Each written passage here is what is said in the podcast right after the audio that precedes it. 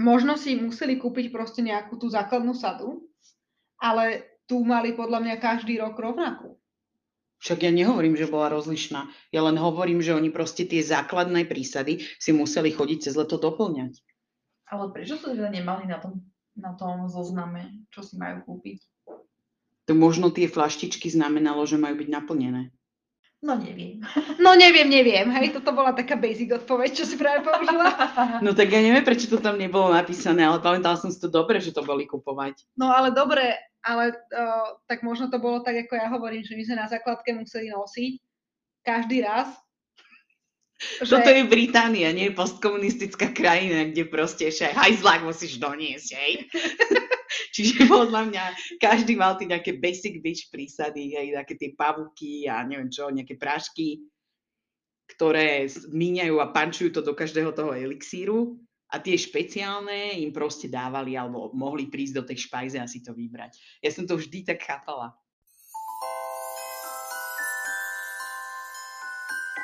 Počarované. Slovenský podcast o chlapcovi, ktorý prežil, pripravovaný poteráčkami Aniš, Ellen a Lucy. Týždenne sa sústredíme na jednu z kapitol kníh o Harry Potterovi. Občas spolu rozoberáme aj aktuálnu tému, ktorou svet Harryho Pottera žije, alebo sa vraciame k niečomu, o čom vám chceme povedať. Vítajte pri 10. kapitole knihy Tajomná komnata názvom Zákerná dorážačka. Kapitola sa začína tým, že žiaci majú obranu proti čiernej magii s profesorom Lockhartom, keďže Lockhart na poslednej hodine trošku neúspel eh, s piati mužikmi, rozhodol sa, že bude iba rozprávať o svojich úspechoch, ktoré opísal eh, v knihe. Samozrejme, našiel si aj jednu obeď, ktorou bol práve Harry a Harry musel hrať vokoláka a všelijaké podivné tvory. Po hodine Hermiona, Ron a Harry zašli za Lockhartom a vypýtali si od neho povolenie, aby mohli vziať knihu Extra efektívne elixíry eh, zo zakázaného oddelenia v knižnici. Samozrejme, Lockhart, Lockhart im to bez problémov podpísal. Išli po knihu a Hermiona si prečítala, čo všetko budú potrebovať na úspešné uvarenie elixíru. Ďalej sa kapitola zaoberá metlobalom, keďže hrajú um, Chrabromil a Slytherin proti sebe. Wood je naladený na to, že proste Chrabromil musí vyhrať. Počas zápasu však dorážačka začne prenasledovať Harryho a teda hrám sa mu o mnoho ťažšie, nakoniec ale však zlatú strelu chytí, ale zlomí si pri tom ruku, keďže doražačka do neho narazí. V tom príde Lockhart a snaží sa Harry mu ruku napraviť, No ale ako už vieme, tak namiesto napravenia mu celú kosť odčaruje a teda namiesto ruky tam má nejakú gumenú palicu. A Harry ide do nemocničného krídla, kde musí zostať celú noc, aby sa mu kosti, aby mu kosti narastli znovu. A počas toho, ako je v nemocnici, navštíví ho doby, kde sa dozvedáme, že doby začaroval príchod na, príchod na nástupište 9 a 3 štvrte a taktiež začaroval dorážačku. Chcel tým dosiahnuť to, aby Harry odišiel z Rockportu a aby bol v bezpečí, keďže ako sa doby preriekne, tajomná komnata je opäť otvorená a bude to na Rockporte extrémne nebezpečné. U koncu kapitoly donášajú do nemocničného krídla ďalšiu skamenenú osobu a tentokrát je to Colin Creevy. Táto kapitola sa rozlieha na 20 stranách a medzi hlavné postavy okrem tria radíme ešte Lockharta, Madame Pinceovú, Olivera Wooda, Freda Georgia, Madame Húčovú, Draka Malfoja, oba metlobalové týmy. Mierne je tam spomenutá aj umrčaná Mirta, Lee Jordan, Madame Pomfriová, taktiež Dobby, Dumbledore, McGonagallová a Colin Creevy. Citát pre dnešnú epizódu? Ach, vzdychol Lockhart. Nič to. To sa stáva. Podstatné je, že kosti už nie sú zlomené. To treba mať v prvom rade na pamäti.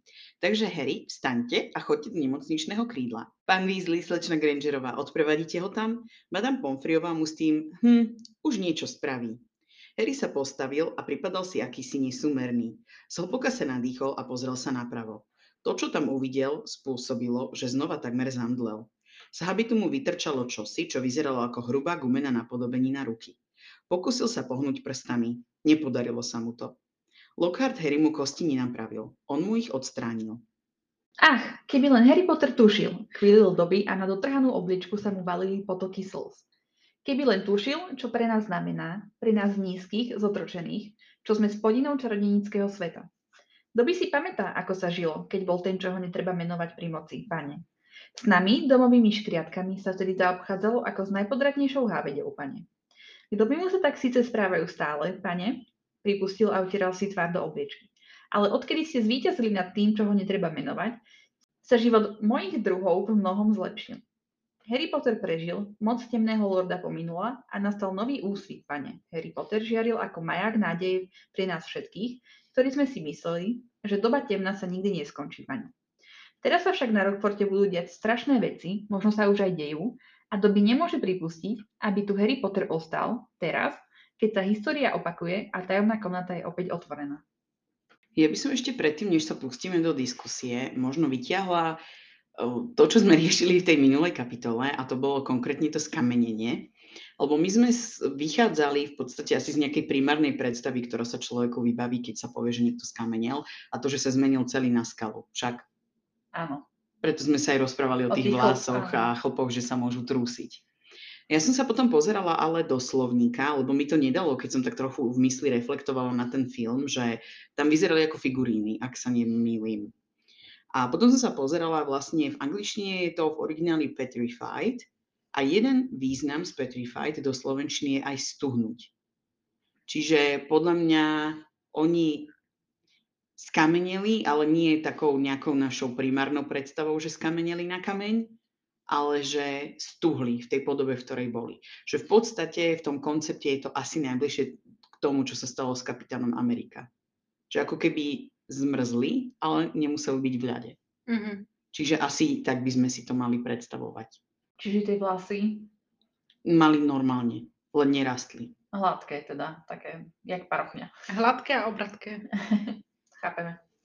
Dobre, na začiatku teda Lockhart vyučoval obranu proti čiernej magii tak, že začal rozprávať o svojich úspechoch a čo všetko dokázal, čo všetko porazil. A teda spomínal tam aj, že zachránil dedinu od vlkolakov hmm. tým, že toto vlkolactvo vyliečil mm, takzvaným zaklinadlom čaropremeny človekopremeny. Aha, uh, ja by som to, si možno, to možno zle napísala, pardon. Ja by som to možno prečítala, no, lebo no. akože v tejto kapitole musím povedať, že podľa mňa boli vynikajúce úrivky. Hej, že dosť ich tam bolo, ktoré mm-hmm. si možno dnes vypočujeme. Čiže pekne nahlas zavíjajte, Harry. Výborne. No a potom, či veríte alebo nie, som ho trafil. Asi takto. Hodil som ho o dvere, takto. Jednou rukou som ho pritlačil k zemi a v druhej som mal prútik, ktorý som ho priložil k hrdlu. Pozbieral som zvyšky síl a zaklial som ho absolútne dokonalým zaklinadlom človeko premeny. Žalostne zakňučal. No tak Harry, trochu úpenlivejšie. Dobre, srdc mu odrazu zmizla. Pazúry sa scvrkli a zmenil sa na človeka. Jednoduché, ale účinné. A ďalšia dedina bude na mňa navždy spomínať ako na hrdinu, čo ju zbavil hrôzy, ktorú mesiac čo mesiac zažívala, keď v nej vyčíňal vlkolak. No, a teda moja otázka je, k tomu zaklinadlu človeko premeny, to dokáže vyliečiť vlkolaka, lebo ja som bola v tom, že to sa nedá. Mm, ja som sa nad tým trošku hlbšie zamýšľala v kontexte toho, čo sa v tých ďalších knihách dialo. A ja osobne som na základe toho sformulovala takú teóriu, že podľa mňa toto kúzlo musí byť niečo, čo tým vlkolakom ubližuje. Lebo keď v tých ďalších knihách je tam prezentované, že ideálne je, keď vypijú ten odvar, aby proste zostali spať, alebo aby to proste len nejak zo seba vybúrili, tak podľa mňa toto bude niečo, čo ako keby násilím urýchlia tú premenu a im to môže časom nejak možno ublížiť. Že budú mať podľa mňa horšie príznaky, dlhšie im to bude trvať, kým sa spamätajú a tak ďalej. Čo je taká nejaká moja teória. Ja som to tiež veľmi nepochopila, lebo on tu tvrdí teda, že zachránil tú dedinu navždy. No, od toho vlkodláka. No, to, ja som to z toho tak pochopila, že proste už sa nikdy nebude môcť premeniť naspäť, teda, alebo že už, už to není vlkolak. A že to je normálny človek.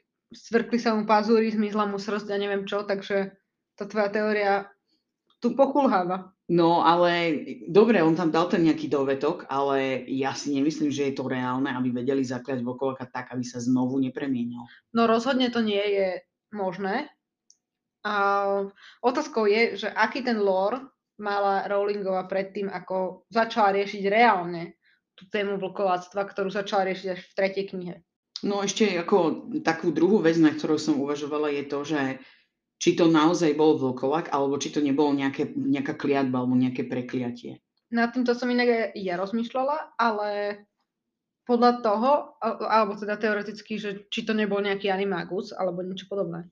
Ale podľa toho, ako tam opisoval, že mesiac čo mesiac, tak mi to príde, že to mal byť naozaj vlkodlak. Ale je to naozaj divné, lebo tak vieme, že Lockhart iba kradne úspechy iných Čiže reálne by to mal niekto vykonať, ale potom si skôr myslím, že to bolo naozaj iba nejaký animagus, ktorému akoby zrušil tú nejakú jeho podobu alebo formu alebo niečo podobné.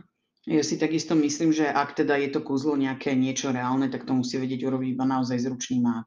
Dobre, ale nemyslím si, že to funguje na reálneho vlkodlaka. No, veď to bola aj moja otázka, že či to teda mysleli, že to bol vlkolák reálny, ale tým pádom to nedáva moc zmysel. No podľa mňa to môže fungovať, ale zároveň by som sem nedala ten dovetok, že sa toho zbavil navždy. Že to podľa mňa bude niečo, že buď nejaké experimentálne kúzlo, alebo niečo, čo to proste vie zastaviť v tú noc, keď je ten vlkolak, povedzme, že je super spon a neviem ako vyčíňa, ale že podľa mňa si to odniesie neskôr v tých ďalších cykloch. Mm. Akože zase na druhej strane je pravda, že je to Loghartová kniha, mohol tam popísať akože hoc čo, ale teda som myslela, že tie jeho príbehy vychádzajú z niečoho pravdivého, čo potom niekomu ukradol. No, oni aj vychádzajú z niečoho pravdivého, no. len to, čo Ellen hovorí, je také, že by akoby zastavil tú premenu, ja neviem, na dva mesiace po sebe. No rozumiem tomu, čo Ellen hovorí, ale teda ja som vychádzala z toho, čo je to popísané, že Hej zachránil tú dedinu akože navždy. No, je otázne, že koľko tam zostal ten človek, vieš, ktorý to kúzlo zoslal, lebo pokiaľ napríklad tam zostal iba jeden týždeň a zastavil to premenenie sa na jeden mesiac, alebo hmm. ho zastavili, ja neviem, na ten jeden týždeň a ako náhle odišiel, tak sa zmenil naspäť ten človek na vlkolaka, tak Lockhart tam len popísal proste, čo si myslel, že je pravda. No tej Hermione, ktorá tam išla získavať tú, to povolenie do zakázaného oddelenia, tak podľa mňa stačilo, aby si vypýtala iba podpis, nie? No to si ho nesúhlasím, lebo keby si čítal pozorne, tak oni keď prišli do tej knižnice, tak Madame Pincová dosť teda detailne mm, pozerala na ten podpis a na to, že čo si žiadali podľa mňa, keby tam donesli iba ten podpis nejako, tak ona by zistila, že nepodpísal povolenie k tej knihe. No, ale ja som to myslela tak, že by mu len strčal ten papierik. Že by bol napríklad zrolovaný, je, jak... Je uh, tak.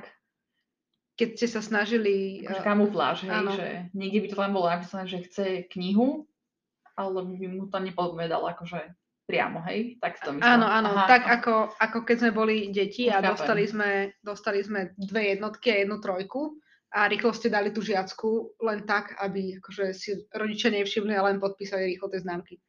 Ale tak zase na druhej strane Hermiona je ešte stále zodpovedný študent a predsa len akože Madame Pinceva si môže ísť overiť aj k tomu profesorovi, či to naozaj podpísal, či o tom vie, bla bla bla. A teraz keby za ním, kedy, keby prišla Pinceva za Lockhartom, že kniha a on by ani nevedel, že sever juh, tak no, by to vyzeralo blbo.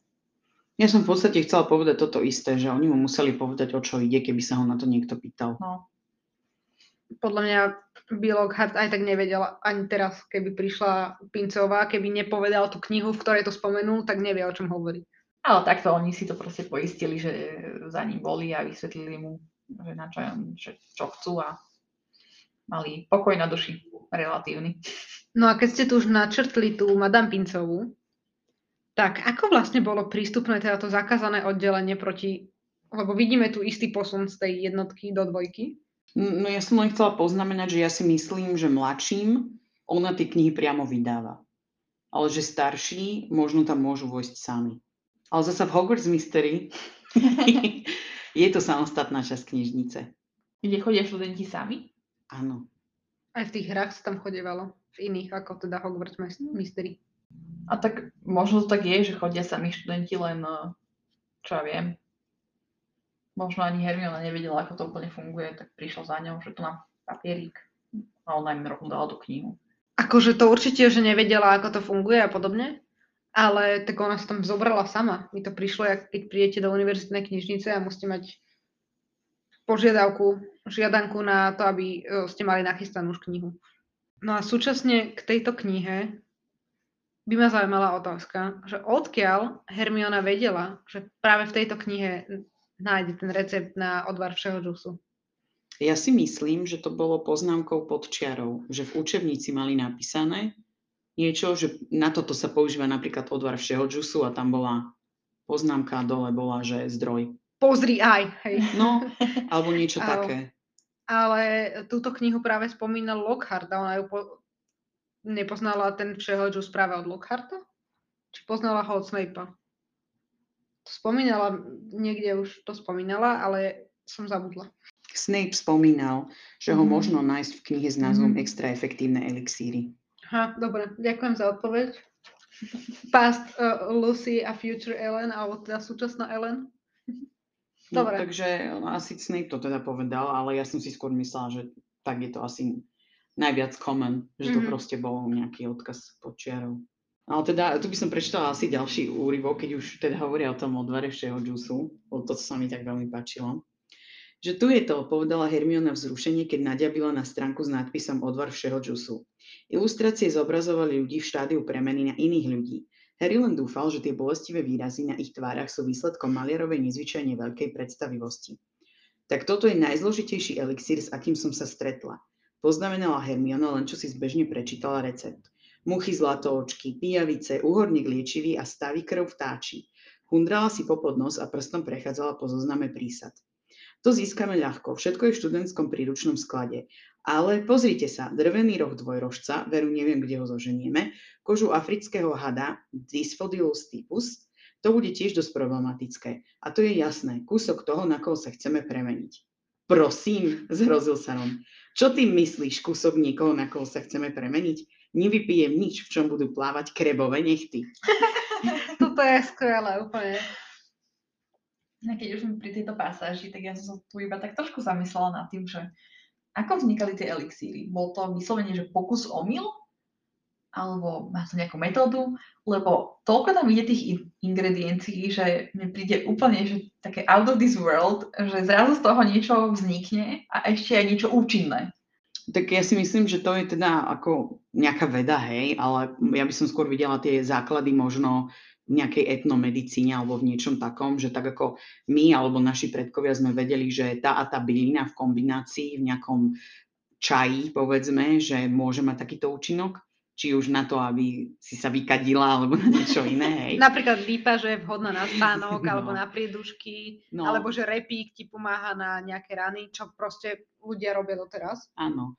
A to je to, že podľa mňa tie elixíry fungovali veľmi podobným spôsobom, že tí čarodejníci proste, tí, ktorí sa tomu venovali, či už ako biznis, lebo však to mohli aj muklom v minulosti predávať, lebo samozrejme to fičalo podľa mňa, tak postupne prišli na to, že ktorá robí v kombinácii čo. A keď sa vyvinulo ministerstvo magie, tak ja si osobne predstavujem, že tam musia jednak experimentovať s kúzlami, s predmetmi, ale určite aj s elixírmi. To je niečo také ako farmácia u nás, hej. V podstate. Áno, Že ako, ako sme my zistili, že niečo ti pomáha a niečo nie. OK, ale za tým je, za tým je výskum a veda, vieš. Že... No. Ale tuto si môžeš vyrobiť proste hociaký elixír. Že budeš po ňom skackať po jednej nohe celý mesiac. Ale nebude ti fungovať. No ale to je to isté, ako máš proste špecializované antibiotika alebo lieky iba na špecifické choroby. A koľko proste sa na to prichádzalo, však napríklad je veľmi známy príklad v tých Spojených štátoch, čo vynašli nejaký liek, ktorý pomáhal ženám eh, v ranom štádiu tehotenstva, aby im nebolo zle a potom sa deti narodili v určitých deformitách a prestalo sa to používať. Ale následne sa napríklad zistilo, že to veľmi dobre zaberá na určité typy chorôb. A že netehotným pacientkám sa to vydáva na tieto choroby, ale myslím, že v africkom regióne. Že podľa mňa tie elixíry sú veľmi podobné, že proste niekto zistil, že toto s týmto funguje dobre, niekam sa to poznačilo, že teraz sa to nevie určiť, potom niekto zistil niečo ďalšie, ale že to je podľa mňa seriózne vedecký prístup, že sa aj opätovne vracajú k tým elixírom, že to funguje fakt ako nejaká muklovská veda, lebo mm-hmm. aj Snape stále hovorí, že tam sa učia reálne vedu. Je to stále tá otázka Hogwarts Mystery, keď idete na elixíry, tak on sa vás to pýta na každej jednej hodine, že čo tu on vyučuje a tam je vždy správna odpoveď, že subtle science. No, OK, beriem vašu odpoveď. No a keď sme už uh, riešili teda, že ako vznikajú elixíry a podobne a po prečítaní Eleninho úrivku, by mňa zaujímalo, že či teda študenti si nemuseli nosiť vlastné ingrediencie na elixíry, nakoľko tam ona spomínala o, ten kumbal nejaký na elixíry, alebo teda ten študentský... Príručný sklad. Presne to, ďakujem. A mi to tak pripomenulo to, čo sme mávali na základke, že každý musel priniesť do nejakého toho spoločného banku, akoby, že jedno mydlo sme museli priniesť a jeden toaletný papier na neviem koľko. A že potom sme to šerovali. Ako, ja si to predstavujem tak, že oni si kúpia nejaké sady na ročník, lebo to tam tuším aj párkrát je v tých knihách spomínané, že tie prísady si musia kúpiť, ale že keď majú povedzme nejakú jednu prísadu, ktorá ide iba do jedného elixíru za rok, že zbytočne im dať to kúpiť, ale že lepšie je to mať v tom príručnom sklade, kde to má povedzme Snape pod kontrolou a vydá im to na ten špecifický elixír. No, mne prišlo, že z toho príručného skladu si akoby môžu brať bez Snapeovho povolenia aj všetko, lebo veď Snapeovi by došlo, že... No, tak, tak nejak to funguje, taká špajza. No mne to práve prišlo, že oni ani vlastne v tých potrebách nemali nikde napísané o, tie ingrediencie, že potrebujú. Akože jediné ingrediencie, kedy sa na to odvolával Harry, pokiaľ si ja pamätám, do elixírov, tak to bolo až v šestke, keď o, sa prihlásil k Slughornovi a sa mu tam ospravedlňoval, že nemá ani knihu, ani ingrediencie. No ja si skôr myslím, že už aj v prvej knihe to bolo. Mm-mm. Že tam to bolo rozpísané, že bol kúpiť prísady. Nie, iba ho to fascinovalo. Nie, určite bol kúpiť. Ja si to pamätám od prvej knihy.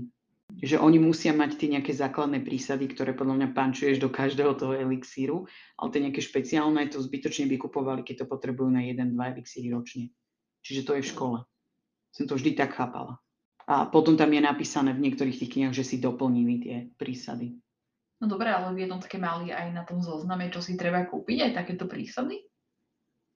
Nie som si istá, či na zozname, ale určite to bolo v Šikmej uličke napísané. To, za to dáme ruku do ohňa.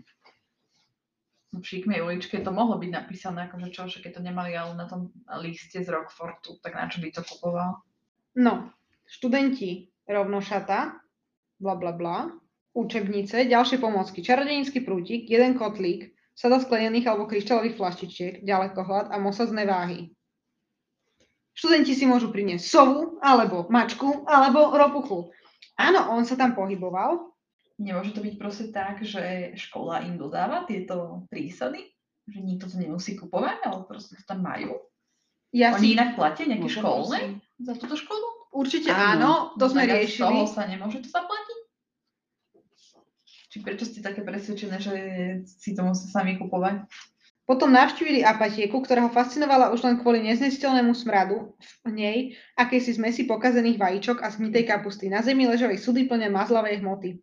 Pri stene stáli jeden vedľa druhého krčahy s bylinkami, sušenými korienkami a rôznofarebnými práškami zo stropu vyseli pokrutené pazúry. Začal, čo sa Hagrid pýtal pána za pultom na základné elixírové prísady, Harry si so zálemom prezeral strieborné rohy jednorožca, jeden za 21 galeónov a miniatúrne trbietavo čierne chrobačie oči, 5 knutov naberačka. Keď vyšli z apatieky, Hagrid ešte raz prebehol očami zoznam. No, ale... No? Možno si museli kúpiť proste nejakú tú základnú sadu, ale tu mali podľa mňa každý rok rovnakú. Však ja nehovorím, že bola rozlišná. Ja len hovorím, že oni proste tie základné prísady si museli chodiť cez leto doplňať. Ale prečo sa teda nemali na tom, na tom zozname, čo si majú kúpiť? To možno tie flaštičky znamenalo, že majú byť naplnené. No neviem. No neviem, neviem. Hej, toto bola taká basic odpoveď, čo si práve použila. No tak ja neviem, prečo to tam nebolo napísané, ale pamätala som si to dobre, že to boli kupovať. No ale dobre, ale uh, tak možno to bolo tak, ako ja hovorím, že my sme na základke museli nosiť každý raz. Že... Toto je Británia, nie je postkomunistická krajina, kde proste ešte hajzlák musíš doniesť, hej? Čiže podľa mňa každý mal tie nejaké basic bitch prísady, hej, také tie pavuky a neviem čo, nejaké prášky, ktoré míňajú a pančujú to do každého toho elixíru a tie špeciálne im proste dávali alebo mohli prísť do tej špajze a si to vybrať. Ja som to vždy tak chápala. Ja som to chápala, že si kúpia nejaké veci do banku a proste ich tam dajú do tej komory a dovidenia. Už to nemajú so sebou ani nič a neriešia to. Však možno to tam majú niekde uskladnené, ale že musia to priniesť proste. No, tak ich my sme museli doniesť hajzlak. No, dobre, ale ja si myslím skôr, že oni to majú možno, že nejaké skrine, kde máš ty svoje miestečko, kde máš ty svoje prísady. To si nemyslím. Ani ja. S týmto nesúhlasím. Okay. Skoro do toho spoločného banku to nosili, ako ľudka hovorí. Proste postkomunistická krajina sa nezaprie. ok, ok, ok. Tak presujeme sa teda na už Metlobal. Chrabromil Slizolin ktorého ano. sa všetci desili. Tak ako zjazvený ksicht, zakričal na ňom Malfoy, keď ako blesk prefrčal pod ním, demonstrujúc tak li- rýchlosť svojej metly. A mne sa ešte páčil ten predhovor uh, Olivera Wooda. A nech ten Malfoy drsí jak papuča do keľu, to je hrozné. Aj potom, čo tam mu povie, nazýčuješ baliť potem. Slizolin má lepšie metly ako my, začal. To nemôžno poprieť, no na našich metlách sedia lepší hráči. Trénovali sme oveľa tvrdšie ako oni, lietali sme za každého počasia, to nech ani nespomína, šomral George Weasley. Od augusta neviem, čo je to mať na sebe suché handry. A dnes im to ukážeme. Olutujú deň, keď dopustili, aby si ten úlisný Malfoy kúpil miesto v ich družstve. Wood od samého vzrušenia vypal hruď a obratil sa k Harrymu. Je to všetko na tebe, Harry. Ukáž že mať bohatého otecka nestačí. Aj bol človek dobrým stíhačom. Buď získaš ohnivú strelu skôr ako Malfoy, alebo polož svoj život v boji o ňu, pretože dnes musíme vyhrať, musíme. Takže nejaký stres, poznamenal Fred a sprisánecky na ňo žmúrkol. Ako mňa na tejto pasáži, mimo teda tej doražačky, dosť zarazilo, že ja som si to neúplne pamätala, že práve Harry tam namietal, aby to neriešili s učiteľmi. Aj ja som bola v tom úplne, že to Wood alebo niekto prosto. Nie, ja som si skôr tak matne si to pamätala, že jednoducho ako keby sa to odignorovalo. Že len to riešili ako nejaký problém, mm. že ho tam nasleduje tá doražačka, ale že nikto tam nebol nejaký exekutívny hlas, kto by proste povedal, že takto to nie je v poriadku. A tu vlastne sám Harry hovorí, že nechce, aby teda nadalej tesne lietali pri ňom, lebo proste to ubližuje tým ostatným hráčom. A tuto sám proste hovorí, že Neprehráme predsa kvôli Slizolínu, neprehráme predsa proti Slizolínu kvôli nejakej hlúpej dorážačke, no tak Oliver, povedz im, nech ma nechajú na pokoji. No a to je Harry a jeho spasiteľský syndrom, si myslím. Však ale tu mu potom aj dvojičky oponujú, že proste Wood ho tam húckal, ano. že má život za to položiť a že to nie je správne, ale oni teda tam namietajú, že to bude dlho trvať, lebo o, teda oni tam tie lopty použili ako posledné a čo by sa im mohlo stať, lebo ich vrátili do kabinetu pani Hučovej a že to by sa muselo proste hĺbkovo prešetrovať a tak ďalej, čiže nakoniec sa na to vykašľali. Ale mne to celkovo príde, ako by si oni, akože teda učitelia a madam Hučová, ako by si ani nevšimli, že tá dorážačka robí niečo iné, ako by mala lebo až vlastne na to, že si vypýtali ten oddychový čas, až vtedy to začali riešiť nejako. Hej, nad tým som sa aj ja pozastavila, že prečo ani jeden učiteľ do toho nezasiahol, však to muselo byť vidno, že ho tam naháňa dorážačka celý čas. Hlavne, keď dvaja odrážači ešte okolo neho lietali ako proste malé planetky. A kebyže mi tam takto mykajú tými rukami, ako doteraz mykali, tak asi, že jasné, že si Harry nevšimne tú strelu ešte keď začal aj pršať. Ale veľmi ľúbim, ako hneď ako odídu, tak si všimne pri Drakovi Malfoyovi tú strelu, ktorá mu tam liepe poza hlavu. A vôbec Drako si nič nevšíma, iba mu tam hovorí presne to, čo Anička spomínala, že či nacvičuje balet. A tak všetky nám je jasné, že Drako nie je najlepší stíhač na svete. Keby mm. si nekúpil tamto miesto, tak a by tak, tam nehral. Ja si myslím, že by teoreticky sa mohol dostať do toho týmu. Lebo ja si sa nemyslím, že bol úplne taký fatálny. Ale no, je to, je to pre mňa šokujúce, lebo podľa mňa On sa viac zameriaval na to, aby ukázal Harrymu v tom čase, že akú má on super metlu a ako majú všetko lepšie a aby proste mu Harry závidel. Že on sa až tak nesústredil na tú hru počas tohto zápasu. No a počas toho, ako ide chytiť tú zlatú strelu konečne, tak ho trafi tá dorážačka, z ktorej následne teda až padá a omdlieva tam na trávniku. Teda už s chytenou zlatou strelou, ale súčasne zlomenou rukou. Veľmi sa mi páčilo, ako tam Harry hneď začal protestovať, že, že nech sa ho ani nechytá. Mne inak to na Logartovi tak trošku prekvapuje, že on vlastne sám o sebe vie, že on neurobil nič z toho, čo píše v tých knihách, ale aj tak sa všade predvádza. A snaží sa ukázať, aký je úžasný a vždycky to dofejli. A aj tak stále sa tam trepe všade, kam môže to obratí na to, že proste aj tak to vyriešil úplne skvelo. Ale to sú také typy ľudí, no. Ja toto nechápem, ale je úplne... Akože na jednej strane to úplne obdivujem, lebo ja nechápem, že jak to tí ľudia robia. Ego. Ale ja si ešte musím prečítať tú pasáž, lebo ja mám strašne rada. Aha, pomyslel si ako v mrakotách. Vyhrali sme a stratil vedomie. Keď presitol, stále ležal na trávniku, dažď mu omýval tvár a kto si sa nad ním skláňal. Zazrel žiarivo biely chrúb. Ach nie, nie, nie, zakňučal. Nevie, čo hovorí, povedal Lockhart nahlas ustarostenému hlúčiku chrabromilčanov, ktorí sa zhrtli okolo neho. Nebojte sa, Harry, ja vám tú ruku dám hneď do poriadku. Nie, zreval Harry. Chcem ju mať takúto, ďakujem. Pokúsil sa sadnúť si, no premohla ho neznesiteľná bolesť. Odrazu začul, kde si na blízku povedome cvakanie. Colin, nefoď ma, prosil úpenlivo. Zostaňte ležať, Harry, upokojoval ho Lockhart. Je to veľmi jednoduché zaklinadlo, použil som ho už nespočetne veľakrát. Prečo ma neodnesiete do nemocničného krídla? opýtal sa Harry so zaťatými zubami. A potom uh, Ustúpte, prikázal Lockhart ľuďom okolo Harryho a začal si vyhrnať nefritovo zelené rukavy.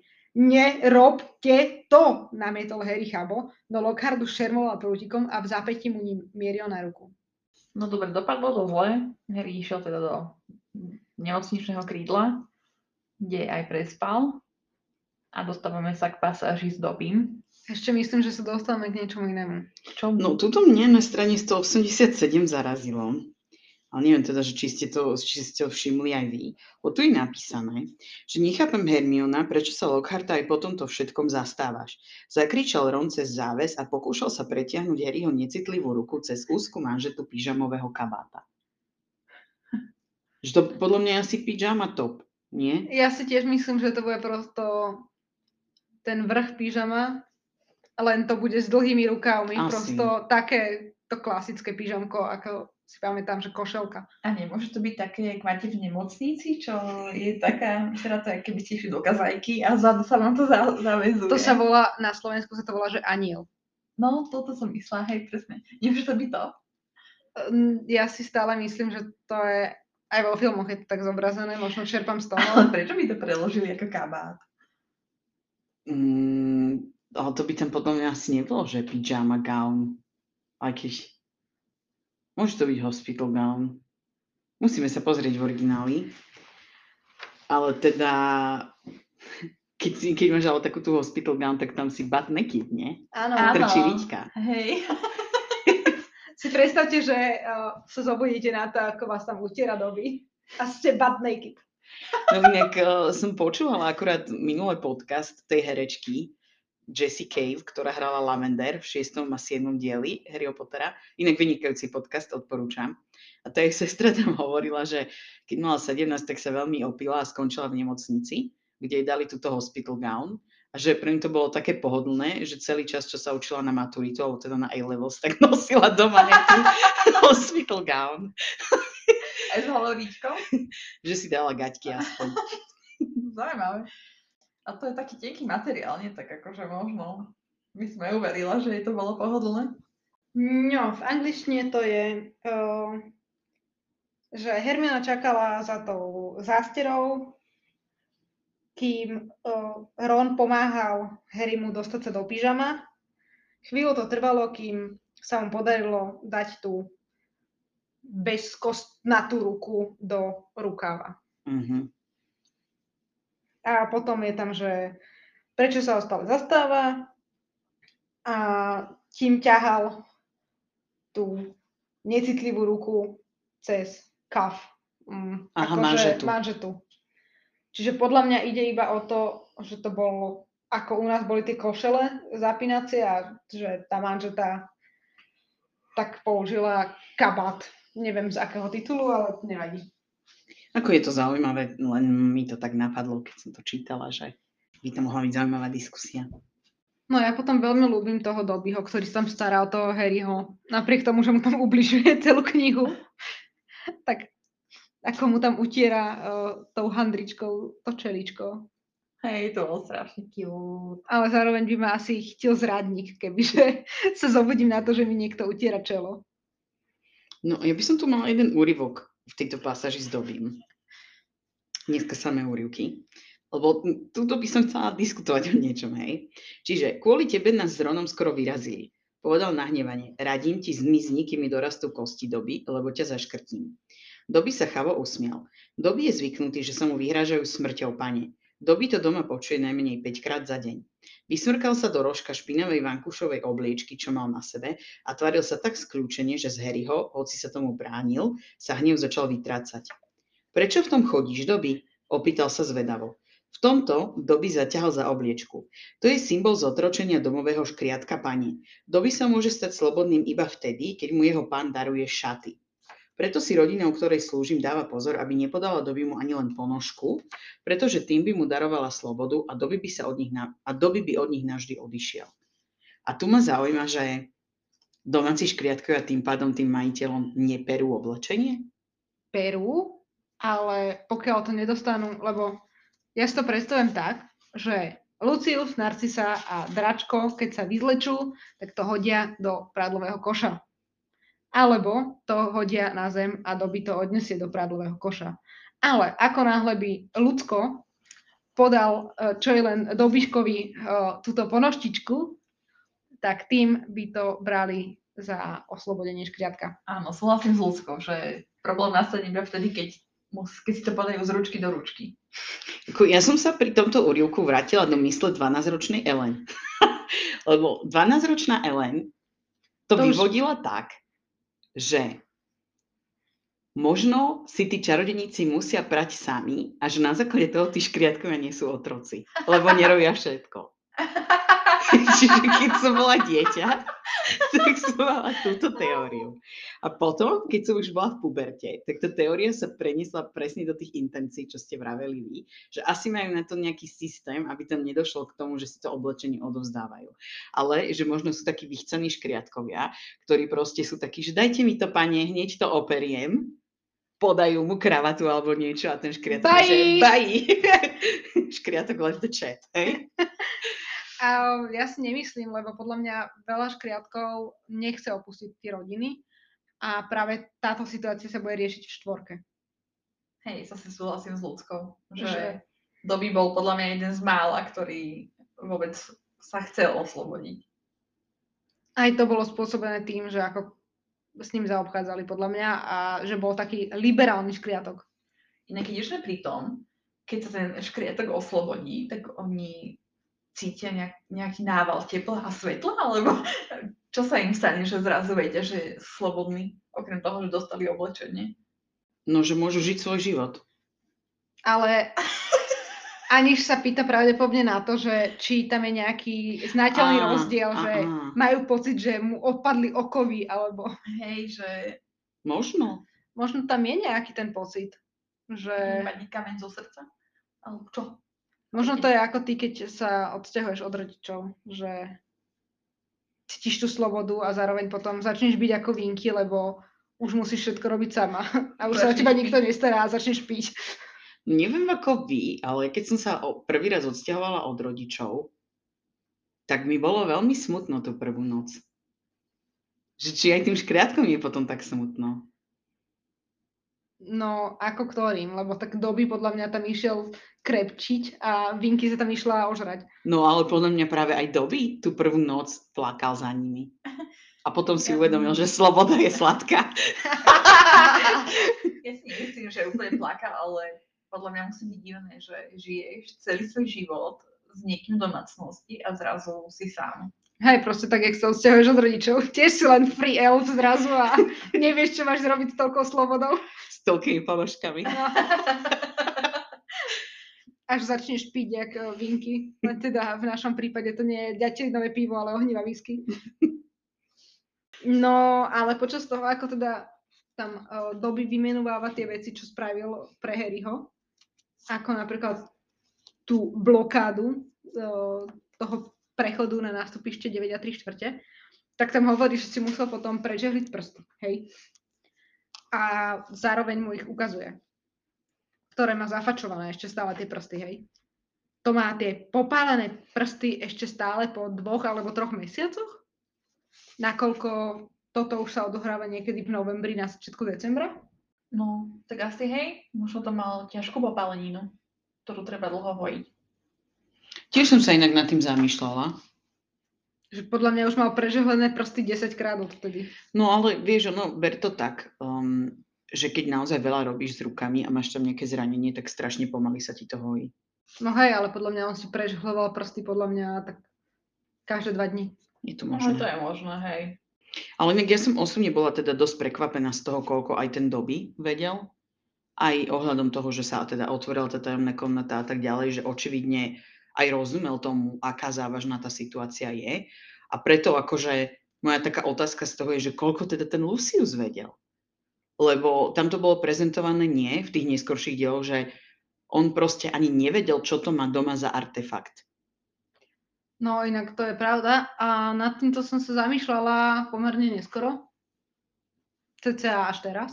Ale um, je to veľmi dobrá otázka, nakoľko naozaj, keď vedel o tom ten doby, o tej tajomnej komnate a potom neskôr, tuším, sa bavilo o tom aj Drako, keď boli cez ten všeho žus premenený, že vravel som vám, že o tom nič neviem, ale iba mu to tátko spomínal, tak prosto musel vedieť o tej tajomnej komnate ten Lucius a potom sa asi len hral teda na hlúpeho, tak ako on sa zvykol hrávať, že bol iba pod nejakou kliatbou alebo niečím takýmto.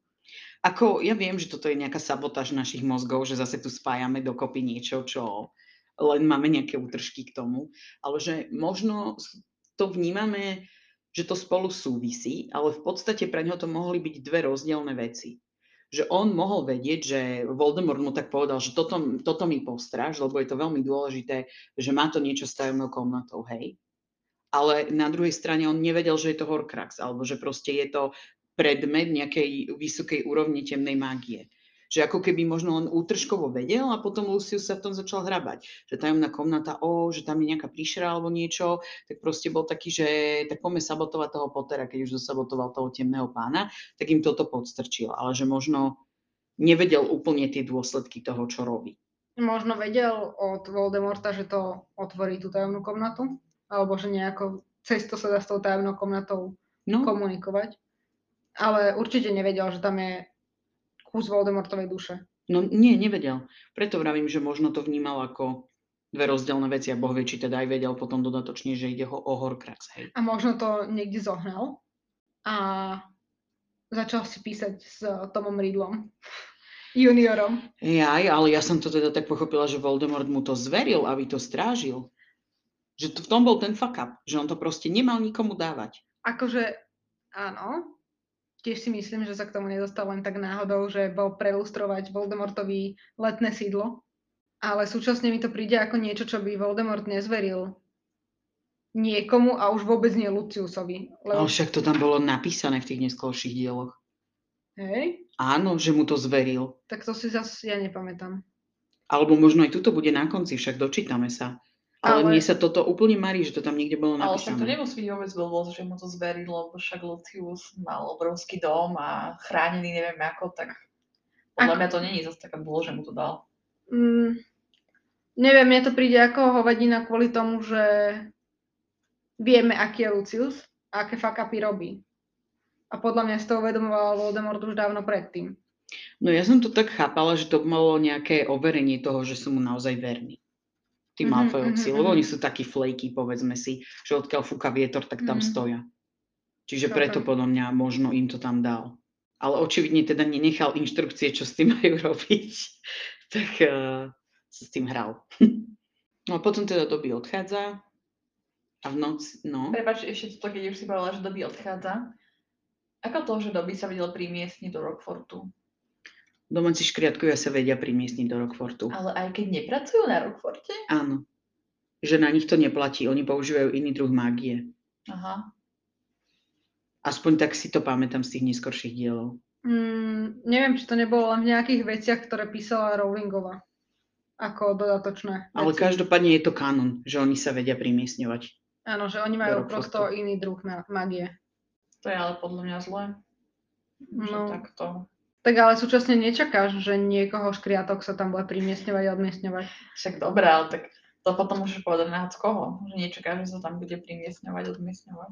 No len tako, ten škriatok ti väčšinou nejde zabíjať študentov. Nevadí, no ale pozri, ako Šarapa to narobil. No dobre, tak ale doby sa snažil pomôcť a nie zabiť alebo zraniť. Skantril ho aj tak. Dobre, dobre, stačí mi odpoveď, že to vedeli. No a teda, keď odíde, tak potom v noci sa Harry budí na to, že... No nie, keď on odchádza, tak Á, teda on odchádza kvôli tomu, že tam začína hurhaj. áno, presne tak. Ja som to mala popletené s tým, že on to teda ide investigovať tam nad ránom. Ale teda prichádzajú tam a teda zistujú, že je to študent. Teda je tu napísané, že Harry mu zobralo žalúdok, pomaličké opatrenie sa nadvihol tak, aby videl sochu na posteli. Na úžasnutú tvár dopadal pás mesačného svitu. Bol to Colin Creevy. Oči mal doširoka otvorené, obe ruky pred sebou a v nich zvieral fotoaparát. Ale tuto sa napríklad pýta, že sme Ravel, zašepkala Madame Pomfriová. Čiže aj to, to je jeden zo synonym hej toho prekladu. No a potom teda oni investigujú, že čo sa stalo a vidia, že teda ako má v rukách ten fotoaparát, tak ho idú otvoriť. No a potom, keď otvárajú tú krytku, kde je film, tak z fotoaparátu sa vyvalil dym. Harry ležiaci o tri postele ďalej zacítil štiplavý zápach spálenej umelej hmoty. Roztopil sa, že sa Madame Pomfriová, načisto sa roztopil. Čiže ako sme sa minule bavili o tom, že či ten bazilisk šľaha ohne, tak podľa mňa ten jeho pohľad musí byť taký ostrý alebo musí mať nejakú takú kvalitu ne- nejakej teploty, že keď dokázal rozstaviť ten film. Hej, ako ja som do toho ako malá chápala, že ten film miesto toho, aby akoby o, zachytil toho baziliska, tak o, sa radšej roztopil. Mm-hmm. Vlastne nemal ako umrieť, tak toto bolo najväčšie, čo mohol spraviť. Alebo teda na, také najnormálnejšie, čo mohol A ja si, spraviť. ten, ja si ten jeho pohľad predstavím ako nejaký laser, ale taký neviditeľný laser. Hej, taká medúza. Ale veľmi sa mi páčilo, že Dumbledore tam hneď teda hovorí, že tajomná komnata je znova otvorená. Takže to, čo minule som sa vás pýtala, že či mu to nedošlo, že je otvorená a že teda môže za to ten basilisk, tak zjavne mu to došlo. Ale počkal si, kým ešte to postihne nejakého študenta. Ja si to nemyslím. Lebo on možno vie, že nejaká príšera tam je, ale že nevie, čo to je za príšeru. Že podľa mňa stále je to OK, že to nevie, že je to ten bazilisk. Veď ja neviem, že vie, že to je bazilisk. Ale na druhej strane, um, ako profesor a uh, vzdelaný muž, uh, pri všetkých tých veciach, ktoré sa tam dejú, by mu mohlo dojsť, že je to prosto nejaký bazilisk. Tým pádom, teda práve preto, že vie, že to má byť Salazarovo monštrum nejaké, Slizolinovo. Takže ako jeden by očakával, že to bude niečo s hadom. Dobre, áno, vykonštruovala som si niečo. Nie, nie, nejde o to, že vykonštruovala, ale to je to, že podľa mňa, keď je človek už takýto, že hyperinteligentný a toľko sa pohybuje v tom nejakom čarodejníckom svete, že logicky mu tá mysel proste ide, že neviem, aký drak by to mohol byť, alebo čo, hej, povedzme, alebo nejaká mytická príšera. A že častokrát práve to najjednoduchšie riešenie ti Mm. príde na mysel až ako posledné. Že jemu možno fakt ani nenapadlo, že by to bol proste nejaký had. Že možno, lebo aj to, že my sme vlastne nevideli zatiaľ tú reálnu power, ak sa to povie, tú schopnosť toho baziliska, hej, a to je to zabíjanie. My sme zatiaľ videli iba tú sekundárnu, teda to skamenenie, keď vidíš ten jeho odraz. Čiže on možno si môže myslieť, že je to medúza, alebo niečo Mhm. také, hej, zatiaľ. Alebo nejaký medúzovitý tvor. OK. Každopádne by som od neho čakala viac. No, tak o tom môžeme hovoriť pri každej knihe.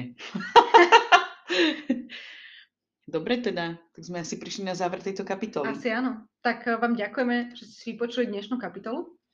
Dúfame, že sa vám páčila. Eh, Budeme radi, ak eh, nám zanecháte odkaz na Instagramoch pod handlom počarované, prípadne na Anchory, kde nám môžete nahľať aj hlasovú správu. Taktiež nás nájdete aj na Facebooku v skupine Chlapec, ktorý prežil. Taktiež nás môžete nájsť na YouTube a tam nám môžete zanechať aj asi najdlhší komentár sveta, ktorý nás rozhodne poteší. Ešte raz teda ďakujeme, že ste si vypočuli túto kapitolu a tešíme sa na vás opäť o týždeň pri 11. kapitole s názvom Klub duelantov. Darebáctvo sa podarilo.